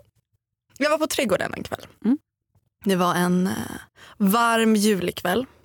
En sån kväll där man känner, mm, här skulle jag kunna vara hela kvällen. Och så är jag där med en kompis och vi sitter och chillar och dricker vår halväckliga öl. Och sen så ser vi då min väns andra vän i folkhavet för vi sitter i en trappa som finns på trädgården där man verkligen kan se liksom, alla på klubben. Alltså när jag är på trädgården så är det enda jag sitter i, jag sätter mig högst upp på den trappan. Mm, man För då, sitter och ser då har man liksom herre på täppan, då har man koll på alla. Och det är också lite härligt när man vinkar till någon och den personen typ klättrar upp som att bestiga Mount Everest för att säga hej. Verkligen. Mm. Och de det var också det som hände för att då min kompis Felix som jag var med, som ni också känner som mitt ex, vi såg hans polare i folkhavet. Eh, Den här polaren klättrar upp till oss och vi börjar hänga och den här polaren till Felix då säger att han är här med en annan kille. Ehm, och jag ser då den här andra killen.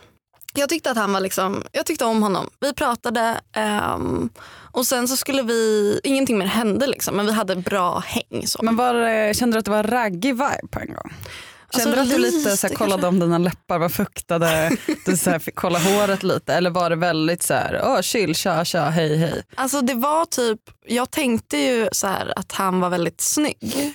Men han hade precis raggat, eller det hade precis varit en annan tjej som hade raggat väldigt eh, explicit på honom. Liksom. Men hade han raggat tillbaka? Nej, han hade typ flytt fältet. Och sen så hade han då kommit upp till oss och vi satt och typ pratade om, jag vet inte vad, men vi hade väldigt bra snack. Och sen skulle vi gå därifrån och vi gick upp till Skanstull som är den tunnelbanan som ligger där i närheten. Klockan är väl typ två, tre på natten. Jag ska gå hem till mig och vi står liksom och pratar och han berättar att han bor Vilka är det? Det är du och han? Nej, det är, och några flera av våra vänner. Några statister som förstör ert moment. Okay. Precis så. Och han berättar att han bor i ett kollektiv ut på landet. Och jag som det kontrollfreak jag är blir så här, varför kollar inte han upp när hans liksom, bussar går eller någonting. Men han gör inte det utan han bara förlänger samtalet mer och mer och mer. Mm. Uh, så jag fattar ju att han är sugen nu. Men mina polare hade tappat bort sina nycklar så de ska sova hos mig. Uh, de är systrar så därav har de samma nyckel. Så jag får liksom säga hej då till den här personen. Och jag minns att jag i kramen säger så här, hej då Johan. För att jag vet, vill att han ska förstå att så här, jag har lagt ditt namn på minnet. Mm. Uh, Vad stort av dig att du kommer ihåg hans namn. Va? uh, jag går hem, somnar. På morgonen så tänker jag, fan, okay, jag vet hur jag ska hitta honom på Facebook. Men alltså, jag tror att det finns en sannolikhet att vi har matchat på Tinder. Och mycket riktigt så finns han bland mina Tinder-matchningar. Han har skrivit Hej Flora och jag har inte svarat. Men jag, då skriver jag till honom och typ börjar, börjar fortsätta konversationen där vi slutade sist. Liksom. Mm. Och vi börjar chatta. Det jag fått veta i efterhand är att när vi var på trädgården då hade han sagt till sin kompis bara henne vill jag prata med. Kan du lösa så att jag får prata med henne? Och det var därför hans kompis besteg berget upp till er. Ja. Vilken kämpe. Mm. Jag och Johan börjar eh, smsa. Vi går på en dejt. På den här dejten så känner jag jävlar i havet vad trygg jag är. Alltså så här, jag, det finns ingenting av mig som är stressat eller pressat. Och så har jag känt sen den, den dagen. Så här. Jag kan vara mig själv. Jag är inte orolig att han ska tycka att jag är töntig eller osmart. Han får mig att känna mig smart och rolig eh, och trygg. Och det är en sån grej som jag verkligen liksom vill råda alla att tänka på. Att så känner man sig som the best version of yourself så är det typ det finaste. Mm. Eh, Det är det man ska gå på på något vis. Så Ehm, sant. och vi har liksom, på den där första dejten så hånglade vi. vi lyssnade på Blood Orange. Eh, jag står med min cykel och kliver liksom över ramen för att komma runt till Johans sida. Och han ger mig sin hörlur och vi hånglar till den här låten. Och det är liksom 100% som en tonårsfilm. Vi står även i Skanstull på precis samma ställe där vi skildes åt senast. Eh, och jag tror att jag säger in i hans mun så här, för fan vad du har bra läppar. Och sen så går jag därifrån och bara, vad händer nu? Ehm, um, Och jag har sockerdricka i näsan som det känns precis som man ska börja gråta. Men varför jag blir så, så emotional av det här. Gud vad fint. Ja men det var fint. Och sen så, men det som inte är så fint i det här är att jag åkte, Fick en liten tår. jag åkte utomlands Så sen. För det här var på sommaren. Och grejen är att så här, jag och Johan vi hade kanske inte det, ro, eller så här, det bästa sms-gamet. Mm. Och jag typ blev så här, jaha men nu ska vi typ vara ifrån varandra hela sommaren för vi hade helt olika planer om våran sommar. Mm. Så det rann lite ut i sanden typ. Och sen så en dag så får han den briljanta idén, kanske inte så briljant men ändå fin, att han bara vi ska ringas. För han börjar märka att jag börjar slip through his fingers. eh, och vi börjar ringas. Det börjar med att vi ringer typ någon halvtimme om dagen. Han är i Kroatien på något arkitekturläger typ och jag är på mitt landställe och jag går ju och väntar hela dagarna på att vi ska ringa. Och jag minns speciellt ett tillfälle där jag ligger i sängen och vi pratar i telefon. Och jag känner mig som en uppblåst eh, luftmadrass som är liksom så full att den snart kommer spricka. Så det var som att det fanns liksom inte mer plats i mig. typ. Eh, och jag bara behövde typ släppa på den här ventilen men jag visste inte hur. Och sen så, alltså det var en så fysisk sensation. Alltså det började pirra i hela, hela mig. Och sen på riktigt kändes det som att jag liksom lyfte från sängen. Och jag bara Johan det här är sjukt. Jag vet inte vad som händer nu men nu händer det här. Typ. Och jag sa till mamma, jag bara så här, jag har ju gått och blivit kär i en person som jag har träffat två gånger. Och sen fortsätter vi prata och jag säger ju inte det till honom men jag säger att jag längtar efter honom och så vidare. Och sen så efter hans resa så skulle han egentligen till Way Out West. Men då så säger jag typ så här, kan inte du bara komma till mig istället?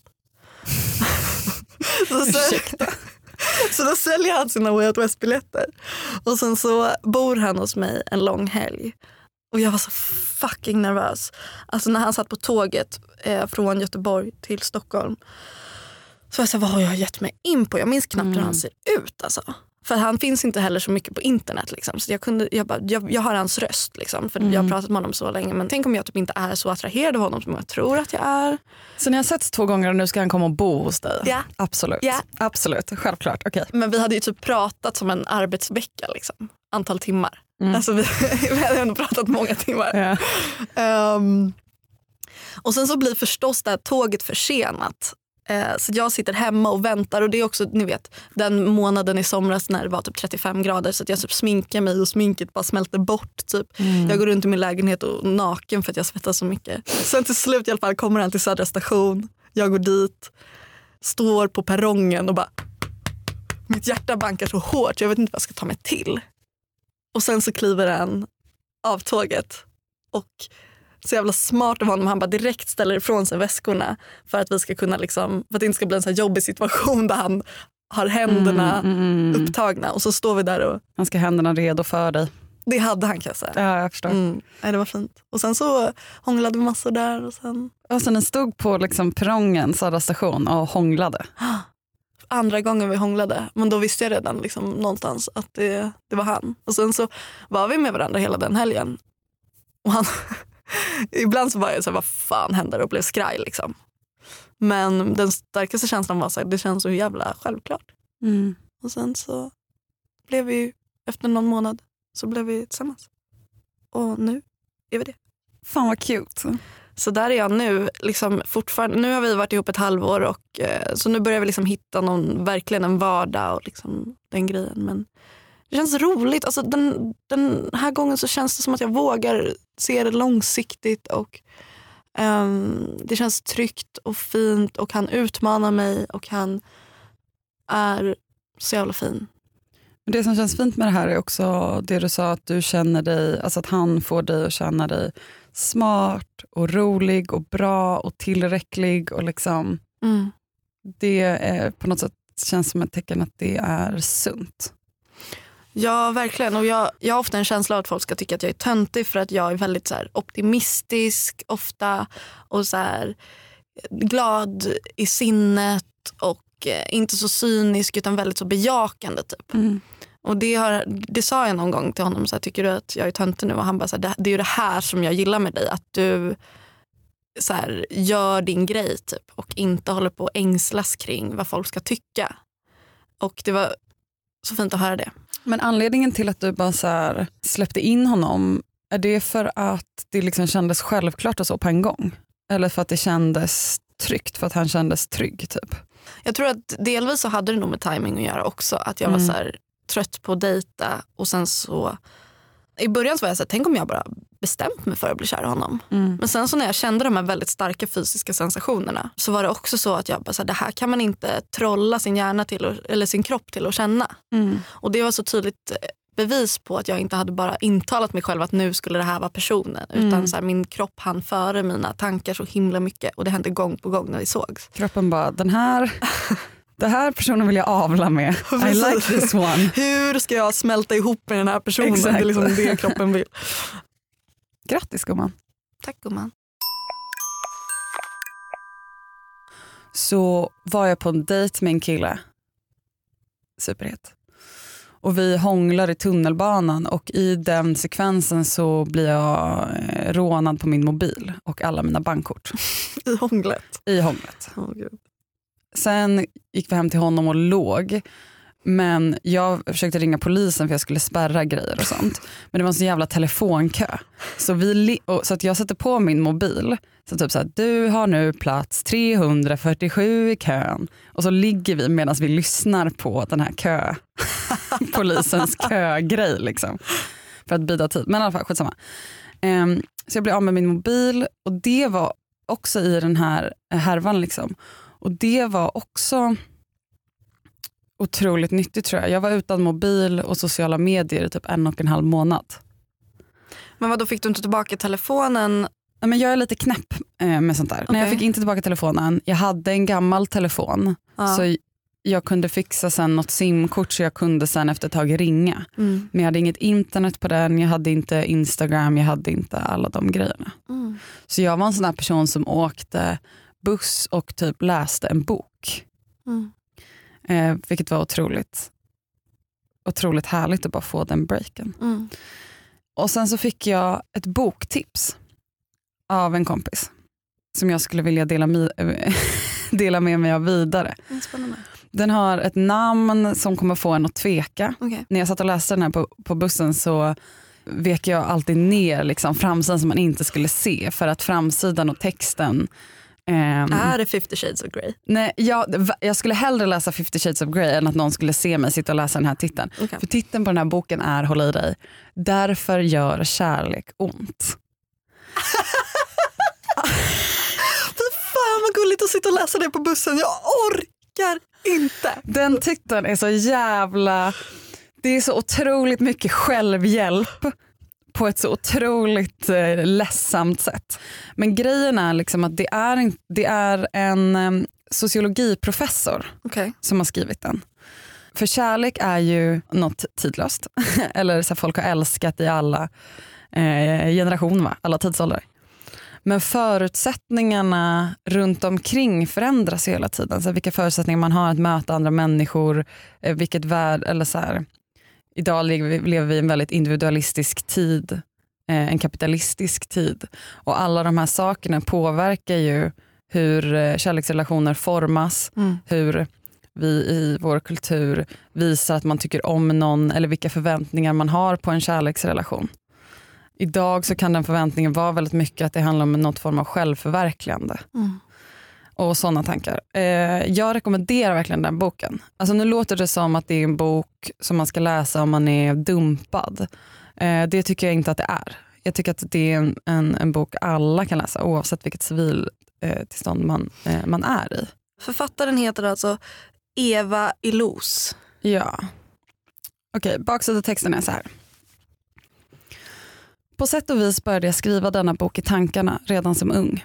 Det här är resultatet av hundratals, kanske tusentals samtal med nära vänner och främlingar som gjort mig häpen och förbryllad över det kaos som präglar vår tids romantiska och sexuella förbindelser. Hur kommer det sig att kvinnorna i de fyra länder jag bott i som vuxen, Frankrike, USA, Israel och Tyskland, trots sin styrka och självständighet står rådlösa inför männens undanglidande beteende? Varför är vår självkänsla så beroende av kärlek? Förorsakade kärleken samma lidande förr som den gör idag? I vår kultur uppmanas vi i första hand att leta efter svaren på dessa slags frågor i en jobbig barndoms dolda historia och se på våra trassliga kärleksliv som tecken på någon psykisk defekt. Mm. Jag hoppas att kunna ifrågasätta denna uppmaning och förklara varför kärlek gör ont genom att belysa den sociala snarare än den psykologiska kontext som kvinnor och män möts i. Mm. Så det är väldigt mycket så här, popu- eller så här, eh, populärkulturella jämförelser gamla böcker och hur kvinnor såg på sin roll och vad man har för förväntning på kärlek Men och det- män. Det handlar alltså i, om heterorelationer då? Eh, ja, Ja. Men alltså det här låter ju spännande och jag tycker att det där tanken är ju ganska vanligt förekommande det här med hur mycket av ens självkänsla som ligger i Mm. just kärleksrelationer. Det är ju så jävla fult att vilja att jaga en relation. är det verkligen det? Eh, jag upplever att det är liksom Att det uppfattas som desperat? att Typ, det så här, jag behöver en uppfattas kille. som väldigt ofeministiskt. Ja. Eh, och det här var någonting som jag tänkte på väldigt mycket när jag var singel och dejtade för att, dels för att ha roligt men också för att jag tänkte att det kanske finns någon som jag verkligen kommer klicka med. Liksom. Och att folk kunde nog himla lite med ögonen och bara, men gud vad du jagar. Jag fick sådana kommentarer som var så här, du måste lära dig att vara stark i dig själv, du måste sluta jaga. Och som, alltså, folk som verkligen skrev så på bloggen i kommentarsfältet och bara, du måste göra si, du måste göra så. Man bara, men vem? så. Jag känner mig ganska trygg i vem jag är som person. Jag har varit ganska mycket ensam de senaste åren i, när jag har rest och sådär. Jag vet liksom mina grundvärderingar och vad som Mm. är viktigt för mig. Med det sagt så känner jag också att det är fantastiskt att få dela tillvaron med någon annan eh, i en kärleksrelation. Jag tycker att det är härligt att få ge allt liksom, och på så vis också kan förvänta mig väldigt, väldigt mycket tillbaka. Och det som jag upplevde när jag var singel sist var att folk såg ner på den synen. Att det var fult, det var ofeministiskt att vilja vara i en relation. Mm. Och jag skämdes typ över det. Jag skämdes över att jag dejtade mycket. Jag skämdes över att jag letade efter någon att bli kär i som också skulle vara kär i mig. Men jag gick verkligen där på gatan och muttrade. Jag minns det så väl. Bara, är det så jävla fel att, att tycka om kärleksrelationer då? Är det så fel? är det så fel? Eh, Men det där, att slitas mellan det där. Bara, Jag ska vara ensam och stark och jag är min sann en självständig kvinna som, som kan rå mig själv. Och samtidigt då, gud vad härligt det är att bara få så här, bara liksom bada i romantik och inte bara romantik för en kärleksrelation är ganska lite romantik egentligen och väldigt mycket hantering av saker. Det är inte att förglömma men att få dela tillvaron med någon. Liksom. Men så här, är jag i en relation så längtar jag efter att resa bort själv och sitta någonstans och skriva och inte prata med någon. Eh, Singel så längtar jag efter att ja, det, det motsatta. Liksom. Så det är ju så. Härligt. Härligt att leva. Livet är härligt, härligt, härligt.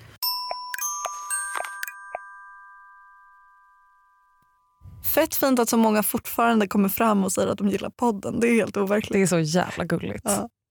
Eh, Jag lyssnade på ett gammalt avsnitt i, i morse och det var ganska plågsamt. Ja, alltså jag har inte lyssnat på ett avsnitt, jag kommer aldrig lyssna på det gamla avsnittet. Hur som helst, tack för att du har lyssnat idag ehm, på det här. Vi måste ha lite härligare avslut. Du är så allvarlig. Det måste vara lite mer... Ah, caramba! Okej, Eh, Flora Wiström, man hittar dig på Instagram, floravis, eller på din blogg, floraskblogg.se. Frida läste mina läppar. Och Frida hittar man på Frida Vega på Instagram, eh, nudapaper.com. eh, och läs våra böcker, slash tidningar, slash det vi gör. Och eh, tack som fasen för att du har lyssnat idag. Ja. Ehm, Jag hoppas vi inte gjorde er besvikna. Vill man eh, kommentera på det här sen? Eller något, eh, något. Alltså, vi har en hashtag. just det, hashtag florafrida. Exakt. Eh, använd den så läser vi och eh, kommenterar och hör av oss. Mm, Precis, visa vad ni gör när ni lyssnar. Tack till Jonas Kapten som har klippt det här kalaset. Stort tack. Eh, sayonara bitches. Puss!